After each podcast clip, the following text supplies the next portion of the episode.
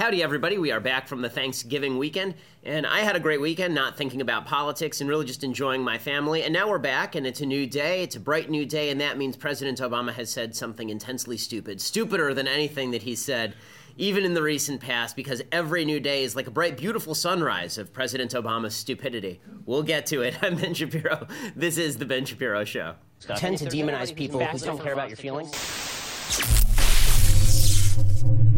Alrighty, gang, we have returned, and there is so much to talk about. We will get to the Planned Parenthood shooting that happened over the weekend, and uh, a thrill went up all the lefties' leg when this happened. We'll explain why they were so excited and why, in fact, they shouldn't really be all that excited about it. We will also get to Donald Trump, who continues to be under attack from both the mainstream media and from the right. Uh, folks on the establishment right seem to think that the only way to take Trump down is to watch him sort of take himself down. It's not going to happen. I'll explain why. But we start in Paris where President Obama has descended from the clouds high atop Mount Olympus to deliver a message to global terror. The President of the United States is attending a climate change panel. This is the big climate change panel, the big climate change meeting that we've been waiting for all our lives. Day after day, we've been waiting for President Obama and the rest of these these global bureaucrats to get together in mahogany paneled rooms and gather around the thermostat, pray, and then increase the temperature by a couple of degrees so as not to emit carbon. Well, President Obama started off with a speech at this at this climate change summit where they will sign a bunch of agreements that mean nothing because none of these developing countries that actually do a lot of the polluting, like China and India, are actually going to sign on to anything that would stagnate their actual economic development. Only we will do that because we are suicidal enough and stupid enough to do that.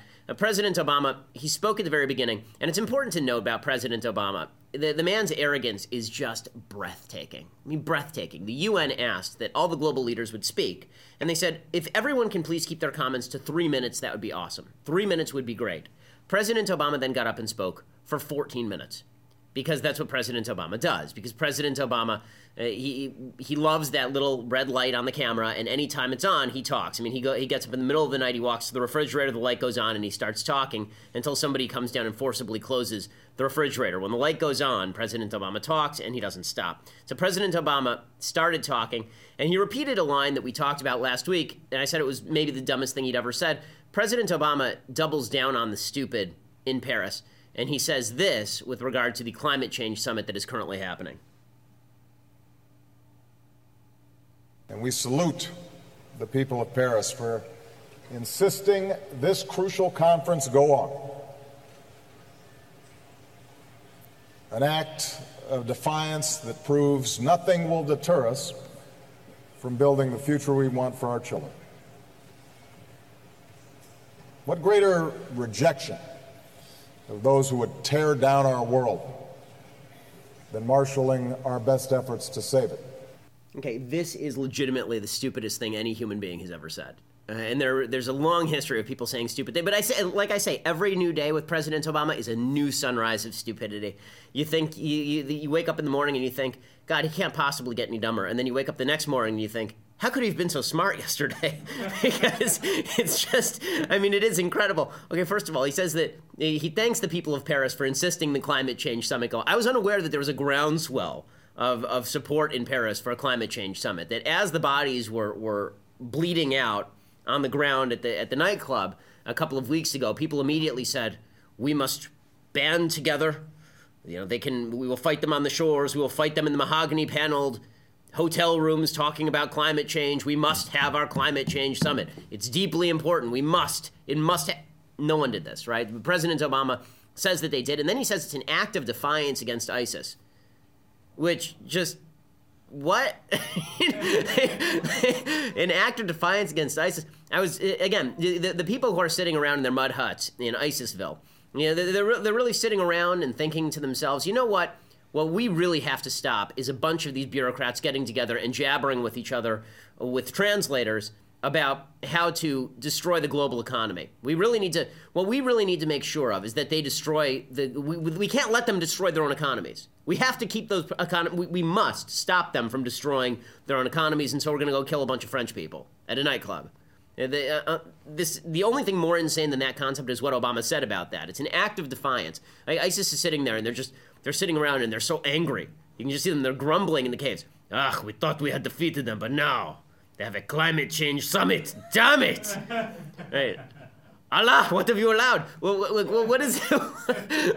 They're not. No one is doing this. There's not a single member of ISIS who has ever had these thoughts. But President Obama says that they've had these thoughts, and then he continued along these lines, and he says that we stand united in solidarity not only to deliver justice to the terrorist network, but to protect our people, and we salute the people of Paris. He says, What greater rejection of those who would tear down our world than marshaling our best efforts to save it?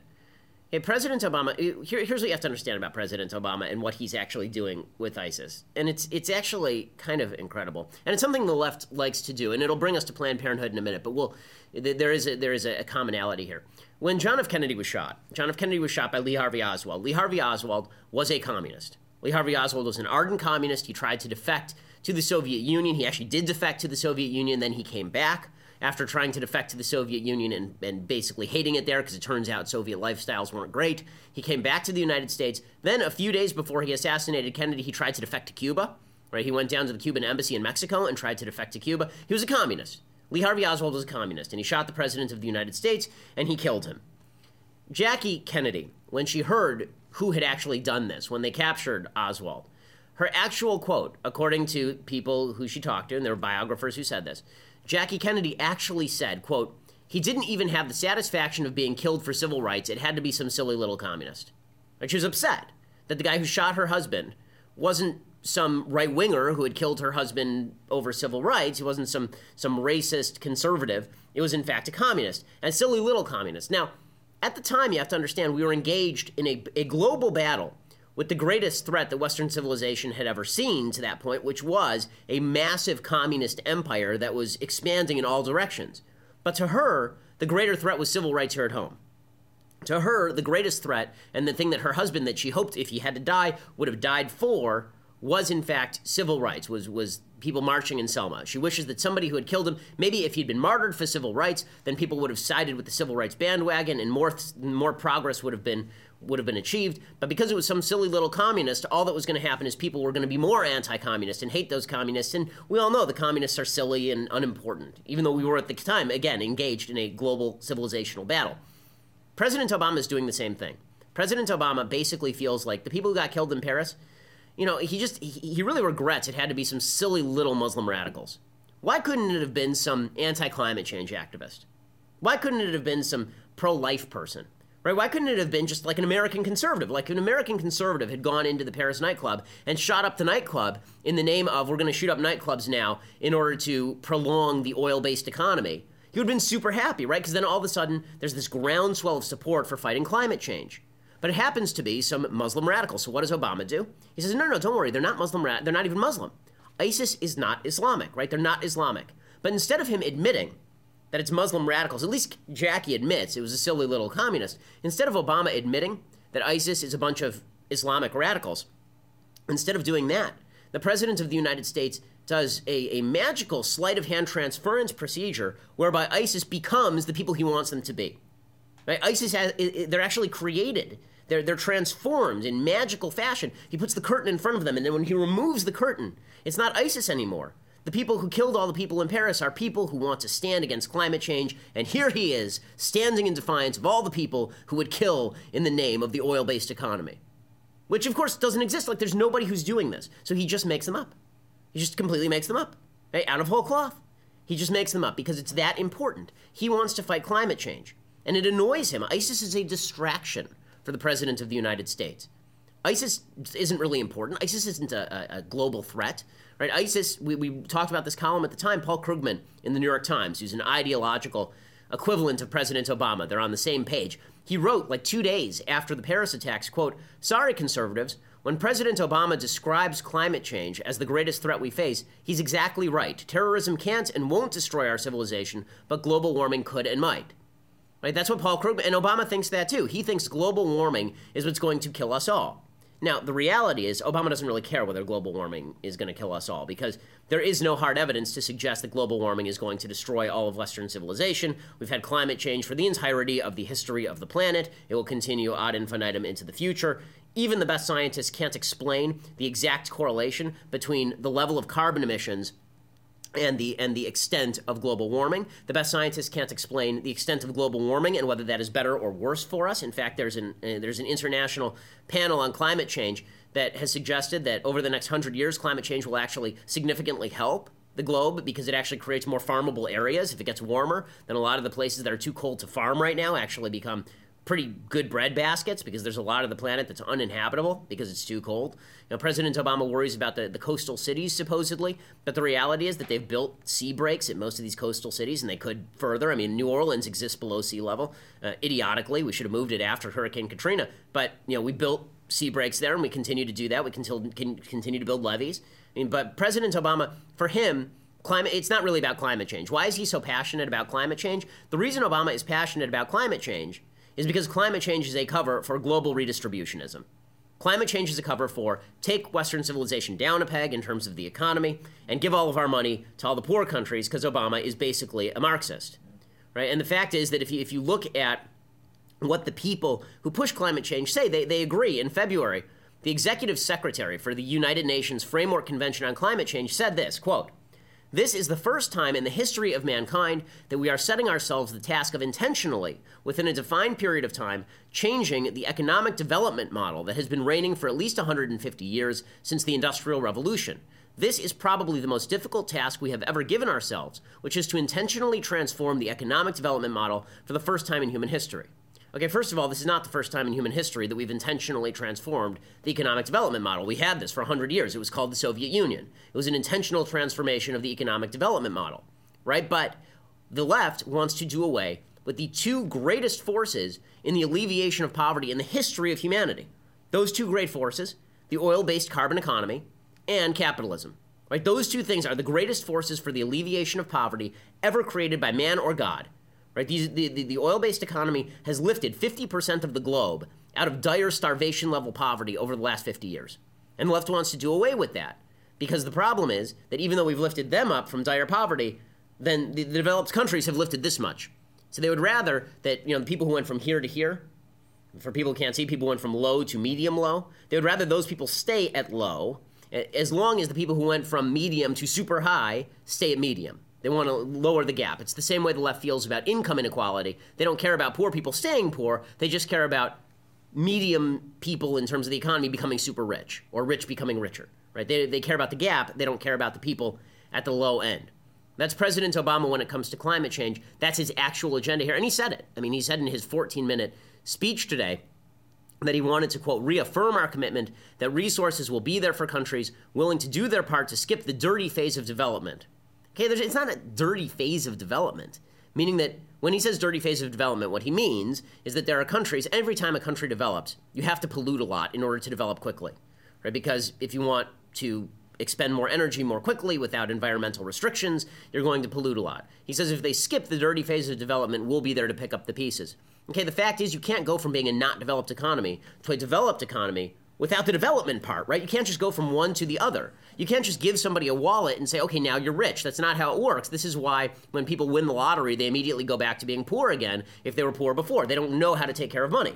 In order for you to become a developed economy, you have to learn how a developed economy operates. You have to open your boards. You have to have certain capitalistic features in order for that to work. Now, if you want to say that they should, that we will reward them for being environmentally conscious. There's another way to do that, which is that we put sanctions on countries that are not environmentally conscious, right? We, we just don't trade with countries that decide to pollute up the wazoo, right? We could do that. But, and then that's a real incentive. We don't have to pay them out of our own pocket or anything like that. But President Obama wants to pay them out of our own pocket. That's the whole goal. He says he wants to make sure resources flow to countries that need help preparing for the impacts of climate change we can no longer avoid. He says poor island nations, we have to pay them so that presumably they can relocate, even though I don't know what global picture he has in his head, where islands are moments away from becoming Atlantis, and, and it's going to be there's not going to be any steady and slow encroachment of the waters where people decide, okay, you know what, we're moving now. By the way, I don't know when this started. I think it's, it's, it's, probably the last, really since World War II. This idea that human populations are not transient, that you settle in one place and that that's where you stay for the rest of time. This ignores all of human history, of course, because there are many, many, many cities that used to be thriving metropolises and no longer are in the United States, we call them Detroit, right? I mean, this actually happens. I mean, there are cities in the United States that have been abandoned. New Orleans was abandoned after an environmental disaster. The population dropped by significantly more than 50% after Hurricane Katrina. And then we're stupid enough to send people back there with incentives. And they stay there. And then it turns out the environment wins in the end. President Obama wants to do that with the island nations as well. So this is President Obama over in Paris. And by the way, he says, What is our greatest foe?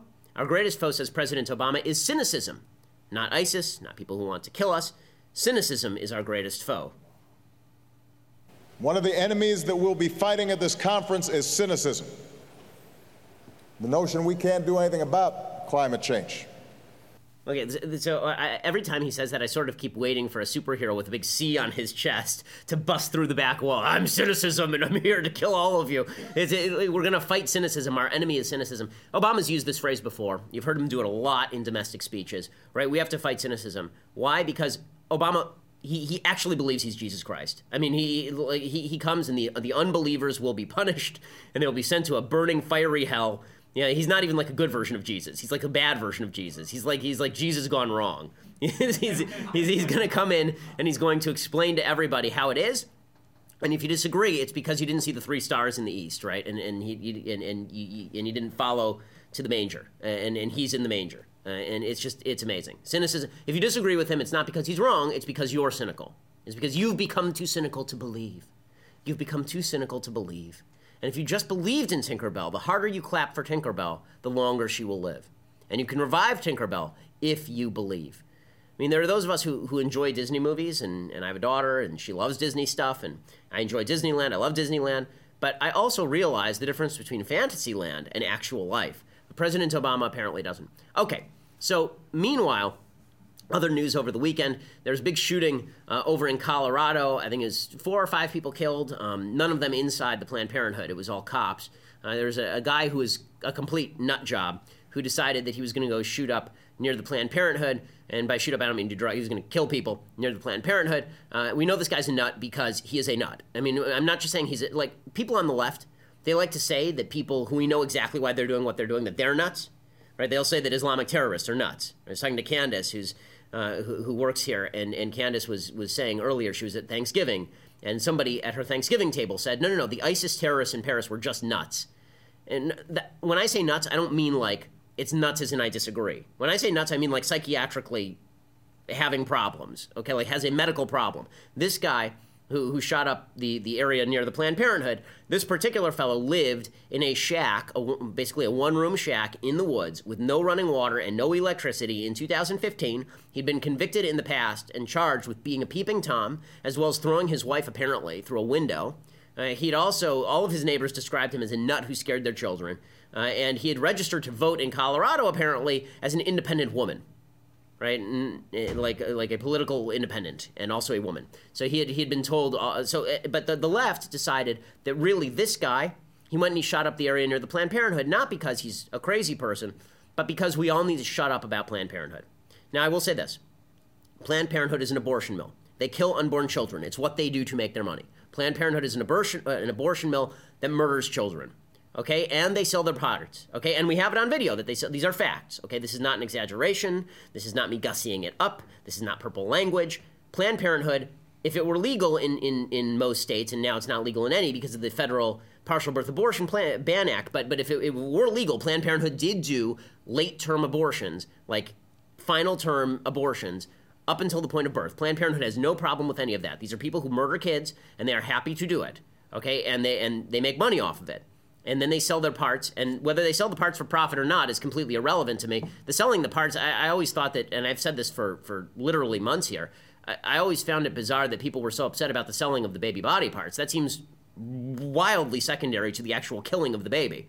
Like how you dispose of the body parts afterward is is of significantly less consequence to me than what you actually did to snuff out the life of a child. But you know, there were all these videos that came out, and here, for example, is one of the videos, the Planned Parenthood video, showing them openly discussing what they do with the baby body parts after they kill them and then carve them up. So we're oftentimes looking for liver and thymus are two of the most yes. in demand. Yes. Excellent. All right.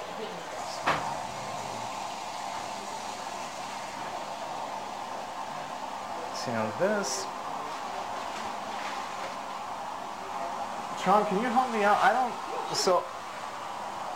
I think this is lung, right? I don't Yes, think this that's is kidney. correct. Yeah, this, these are lungs because That's that's, the trachea in the middle there. Yes. These are. So the intestines. Okay, we don't are have to watch more of this, but but this is what they do, right? I mean, so this is this is on video. These are baby body parts. They are used for research. They kill babies. Okay, this is not inflammatory rhetoric. This is fact.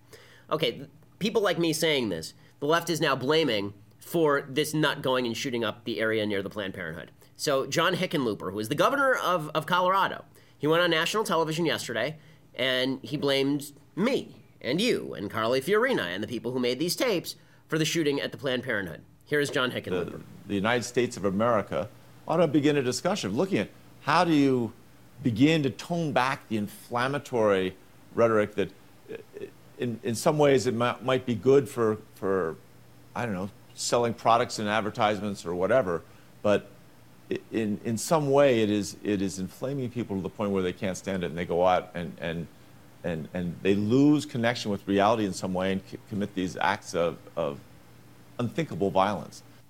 Okay, so the idea is that, that if you hadn't seen any of these Planned Parenthood videos, this guy would be fine, dandy, living in the woods right now. Okay, what this does is it creates what we call a heckler's veto, meaning that the heckler is the is sort of like the heckler's veto existed for uh, the the drawing of of Muhammad.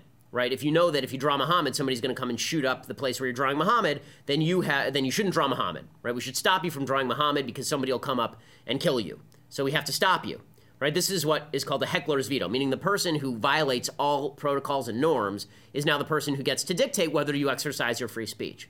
So the person who is the nut who goes and shoots up the area outside of a Planned Parenthood is now the person who gets to decide whether you do or do not speak up about facts about Planned Parenthood. And it's not just John Hickenlooper who is saying this, that it's inflammatory rhetoric, that it's it's people saying crazy things like Planned Parenthood kills babies. It's it's it's he's not the only one saying this. Planned Parenthood itself, there's an official on TV who's saying exactly the same thing. It's hateful, inciting rhetoric that is creating this whole problem in the first place.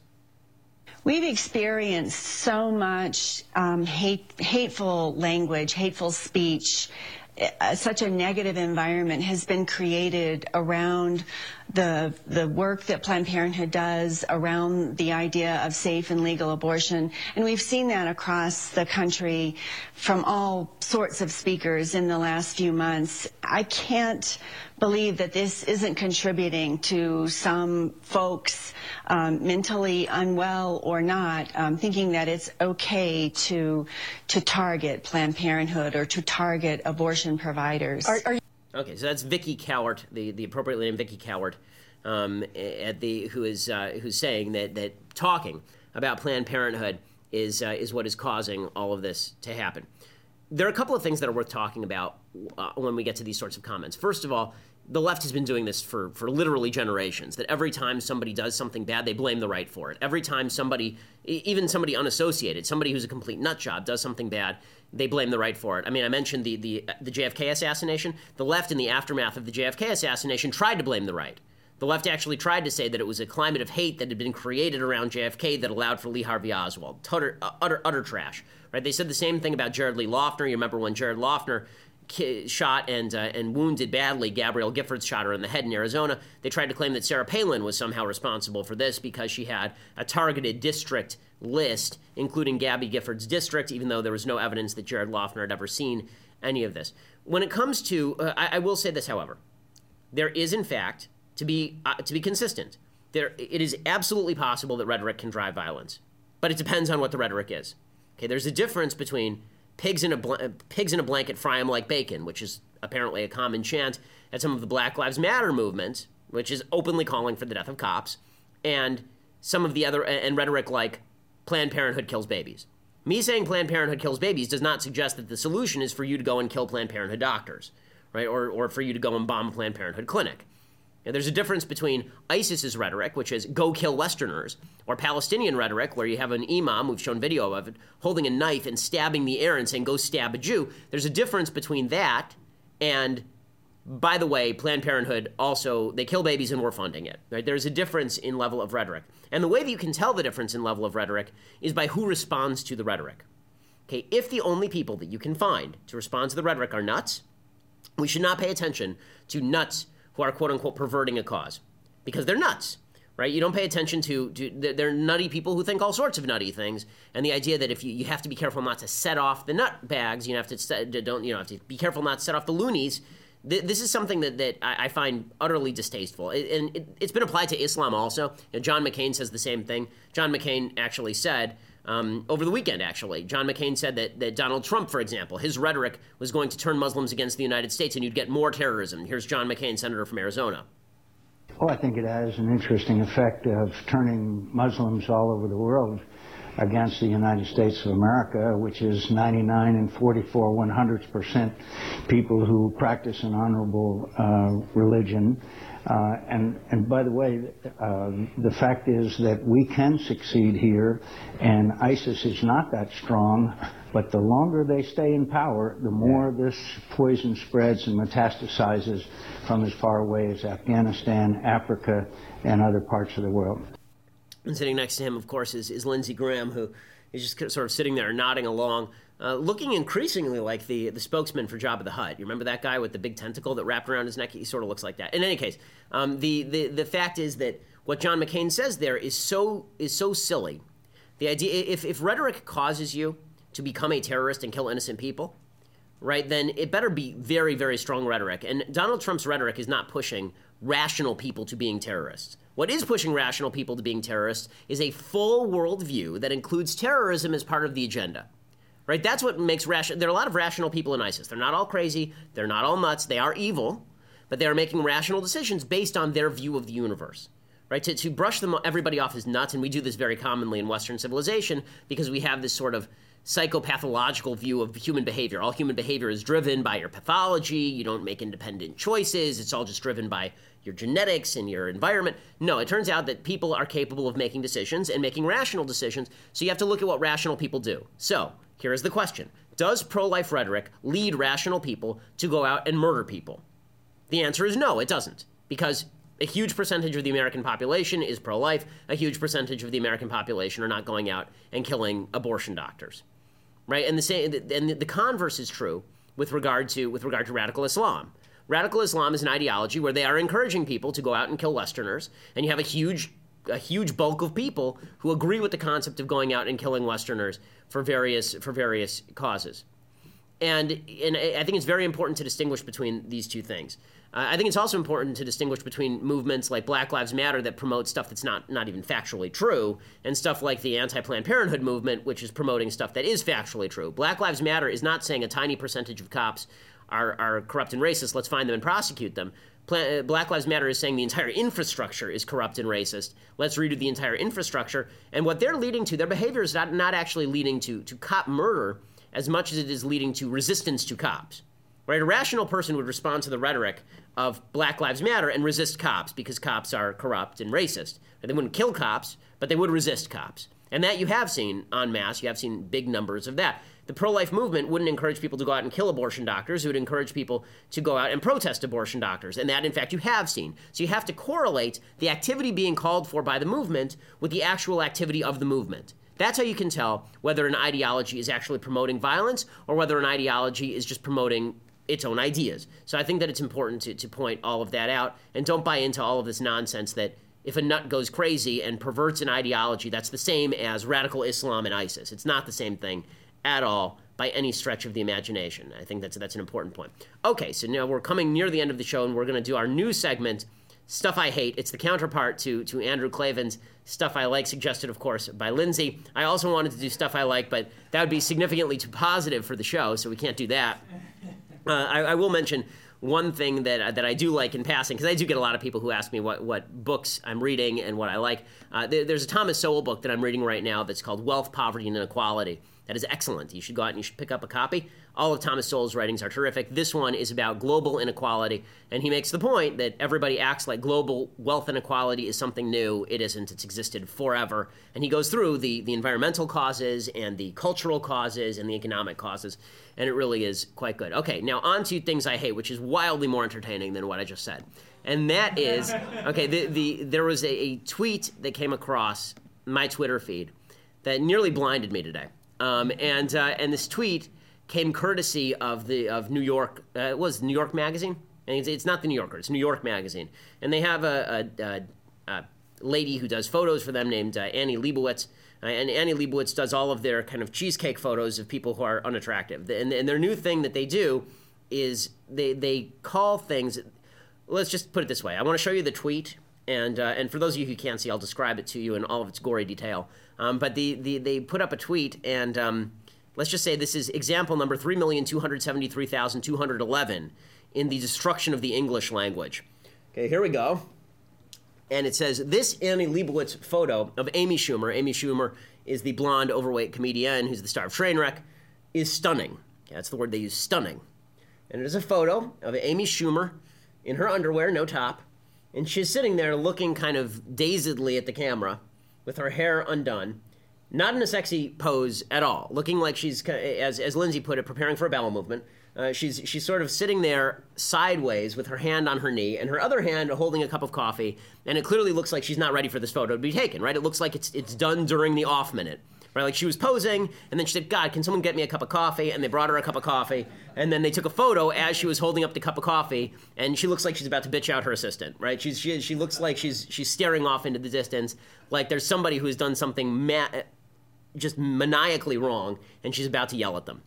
That is stunning, according to the New York Magazine. Okay, there are many reasons to hate this particular this particular thing. Um, the, the, the number one reason is not because she is particularly unattractive. She's no more unattractive than many members of the population. Somebody tweeted at me, "Is your wife perfect?" And my answer is number one, yes. And number and, and, number two, my wife doesn't make a habit of going around in just her panties with a cup of coffee and bent over so that you can see every fat roll in her stomach, right? Which is what you can see there, and to, to count because people can't see if you're if you haven't subscribed. And folks, you really should subscribe just for moments like this. Um, although I may be making the opposite case depending on how you perceive this photo. Uh, there are one, two, three fat rolls that you can see coming off of her as she stares uh, like uh, like she's been up all night, you know, at, at, at the camera. Um, and um, but what what really gets me about this is not even the photo of her. It's clearly just a stupid photo, like a stupid photo. It's just dumb, right? I mean, it's a dumb photo, and it's playing as high art. And I hate the destruction of standards. It makes me nauseous. I hate when the left says that things are magnificent art. It's not just like Adele. Isn't just. It's not just a good song. It's the greatest song you have ever heard in your entire life. It is epic. It is ep- all capital letters epic right? It's the greatest song you'll ever. It's been downloaded 25 million times because she sings better. She is a better singer than Pavarotti. She is just the greatest singer you have ever heard in the history of humanity. I mean, she is like the she is like the uh, the the Homeric sirens calling men to the sh- distant shores to be drowned. Okay, this is what they. So this is it's not just a, a beautiful photo. They don't just say here's a photo. It's a stunning photo. Well, okay, there are many definitions of the word stunning. Uh, unless they're using the one where like you, you, got hit in the face with a brick and it was stunning, like you were actually stunned by the photo, then this is not in fact stunning. It's stunning in the sense that like a train wreck is stunning, um, it, or or like watching a butchered cow is stunning. But it's but she's but it, it's stunning, right? The death of the English language here is what really bugs me about this. And again, you know, I can mock people how they look all day long. People can mock me. You know, it's it's school, it's it's childish and, and all of this. It's also funny, but it's childish. But it's but what what is not childish is the fact that she probably considers herself to be some sort of grand heroic art hero for doing this. Right? She considers herself she's she's fighting the body shaming by sitting there and being unattractive. I mean, this is what she would be sitting if she were sitting in a car a Starbucks. She would look like this, right? I mean, she's sitting in a Starbucks just with no clothes on. That's what this is. And and she's and but this is but this is art, right? This is art. And there are a couple of things they're doing here. One is they're fighting the body shaming. They're fighting the body shaming. Okay, ladies, let me just tell you something about body shaming for one second. Okay, men are attracted to women, and it doesn't really. There's for every pot there is a lid, and it doesn't really matter. You know, eh, men. Eh, there was there was something where ISIS said that they wanted to restrict all attract. They wanted to restrict anything that would attract a man to a woman. And so I, I tweeted, so you mean everything, right? Because because the fact is that men are just attracted to women. That's just the way that it is. And and looks are important, but they are not everything, obviously. Um, but the, the body shaming movement has turned into if a man says that he finds one woman more particularly attractive than another woman, if a man has taste, if a man, and not even good or bad, he just has a taste, that means that he must be body shaming a woman, right? Amy Schumer should be your new standard of beauty. Lena Dunham should be your new standard of beauty. If, however, this were Heidi Klum getting naked, then that's objectification, right? If she were beautiful, it's objectification. If she's ugly, then she's standing up for new standards of beauty. You know, you- ladies, Annie Leibovitz, New York Man, you can define beauty any way you want. Men will always define beauty by how they have always defined beauty, which is what do they want to have sex with. You know, what do more men want? That that's how men define female beauty. Just get used to it. This is called reality. I know it's unwelcome. This the the other thing about this that I don't like that they're redefining beautiful. They're also redefining stunning. Right? I mean, stun. They're just redefining the language wholesale.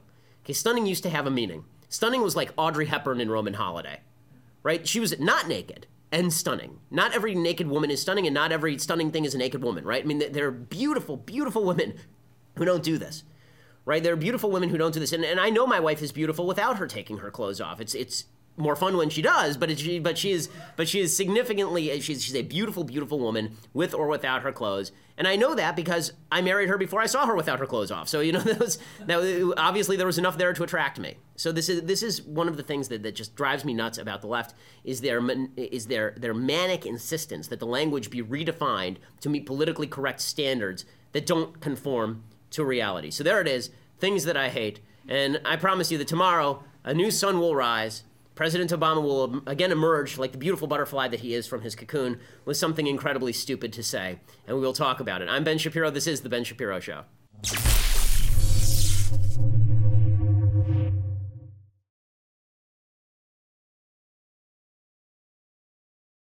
Gear up for the great outdoors with Forloh, the brand that's revolutionizing outdoor apparel. Forloh's non-compromise, 100% American-made outdoor apparel protects your body from the elements so that your mind stays focused on the hunt, on the water, or on the trail. Your adventure starts with a solid foundation, which is why Forloh's base layer is designed to provide the comfort and insulation you need to keep going when the temperatures drop.